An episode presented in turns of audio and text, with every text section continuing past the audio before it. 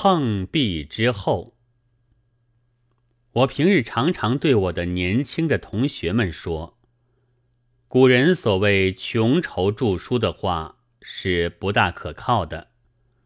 穷到透顶、愁到要死的人，哪里还有这许多闲情逸致来著书？我们从来没有见过候补的饿殍在沟壑边吟鹅。”边铺底下的囚徒所发出来的，不过是直声的叫喊，绝不会用一篇配红立白的骈体文来诉痛苦的。所以待到磨墨吮笔，说什么屡穿种绝时，脚上也许早经是丝袜，高吟击来驱我去的陶征式。其实或者偏已很有些酒意了。正当苦痛，即说不出苦痛来。佛说疾苦地狱中的鬼魂，也反而并无叫唤。华夏大概并非地狱，然而境由心造，我眼前总充塞着重叠的黑云，其中有故鬼、新鬼。游魂、牛首阿旁、畜生、化生、大叫唤、无叫唤，使我不堪闻见。我装作无所闻见模样，以图欺骗自己，总算已从地狱中出离。打门声一响，我又回到现实世界了，又是学校的事。我为什么要做教员？想着走着出去开门，果然信封上首先就看见通红的一行字：“国立北京女子师范大学。”我本就怕这学校，因为一进校门就觉得阴惨惨，不知其所以然，但也常常疑心是自己的错觉。后来看到杨印于校长致全体学生公启里的“须知学校由家庭，为尊长者断无不爱家属之理，为幼稚者亦当体贴尊长之心”的话，就恍然了。原来我虽然在学校教书，也等于在杨家做管。而这阴惨惨的气味，便是从冷板凳里出来的。可是我有一种毛病，自己也疑心是自讨苦吃的根苗，就是偶尔要想想，所以恍然之后，即又有疑问发生：这家族人员、校长和学生的关系是怎样的？母女？还是婆媳呢？想而又想，结果毫无。幸而这位校长宣言多，竟在他对于暴烈学生之感言里获得正确的解答了。曰：“与此曹子伯兮相向，则其为婆婆无疑也。”现在我可以大胆的用“妇姑婆媳”这句古典了，但婆媳吵架与西宾又何干呢？因为究竟是学校，所以总还是时常有信来，或是婆婆的，或是媳妇的。我的神经又不强，一闻打门而毁作校园者，以此。而且也确有可悔的理由。这一年，他们的家务简直没有完。媳妇儿们不佩服婆婆做校长了，婆婆可是不歇手。这是她的家庭，怎么肯放手呢？无足怪的。而且不但不放，还趁五七之际，什么饭店请人吃饭之后。开除了六个学生自治会的职员，并且发表了那“须知学校由家庭”的名论。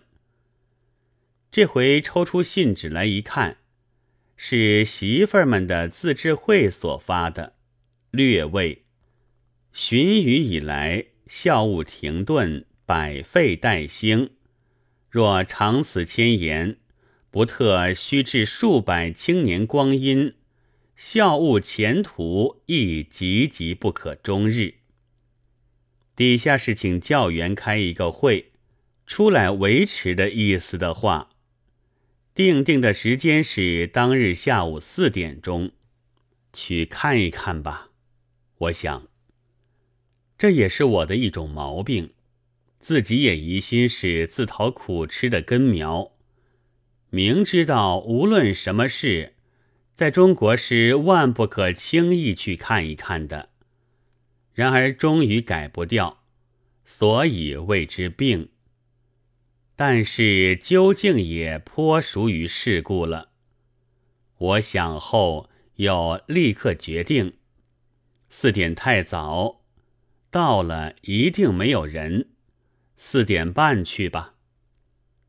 四点半进了阴惨惨的校门，又走进校园休息室，出乎意料之外，除了一个打盹儿似的校医以外。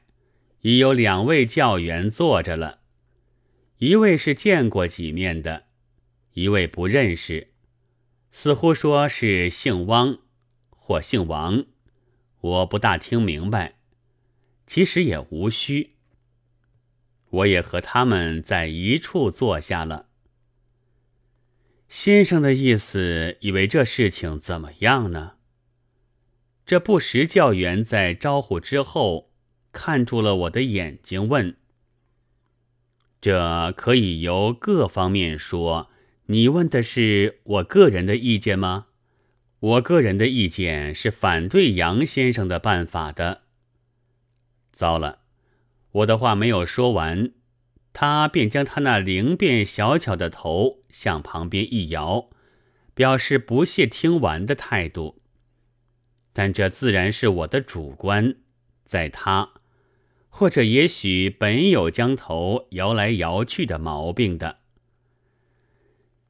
就是开除学生的罚太严了，否则就很容易解决。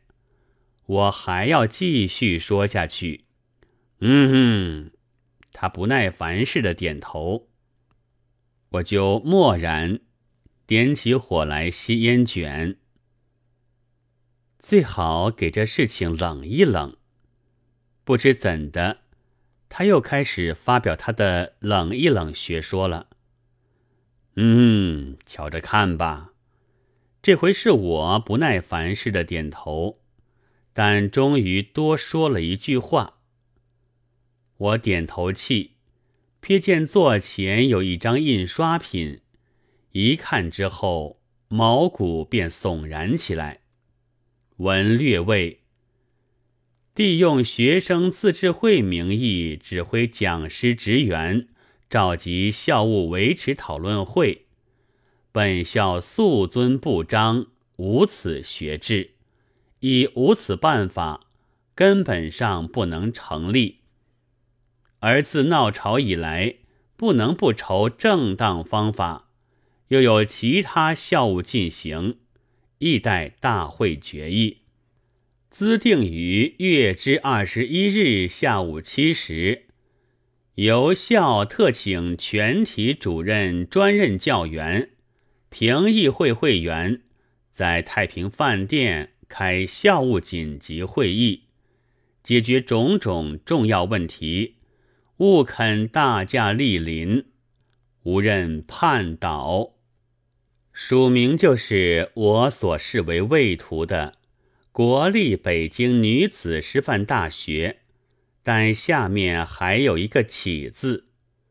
我这时才知道，我不该来，也无需莅临太平湖饭店，因为我不过是一个兼任教员。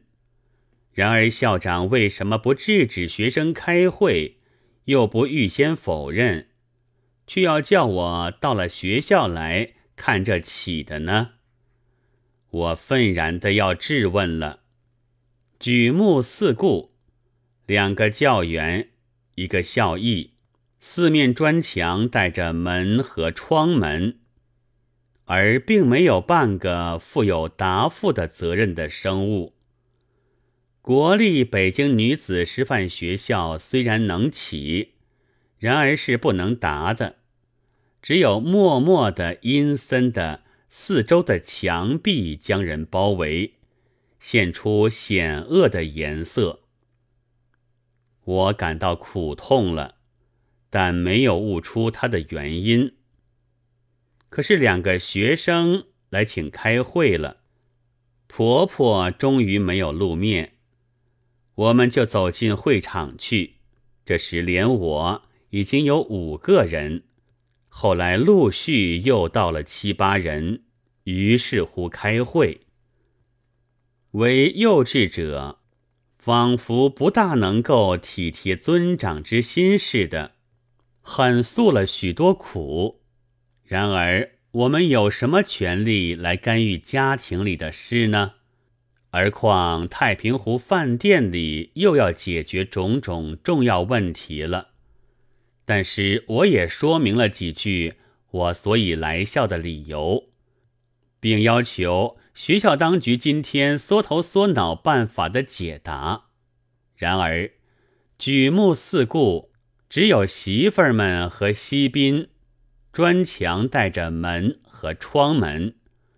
而并没有半个负有答复的责任的生物，我感到苦痛了，但没有悟出它的原因。这时，我所不识的教员和学生在谈话了，我也不很细听，但在他的话里听到一句：“你们做事不要碰壁。”在学生的话里听到一句。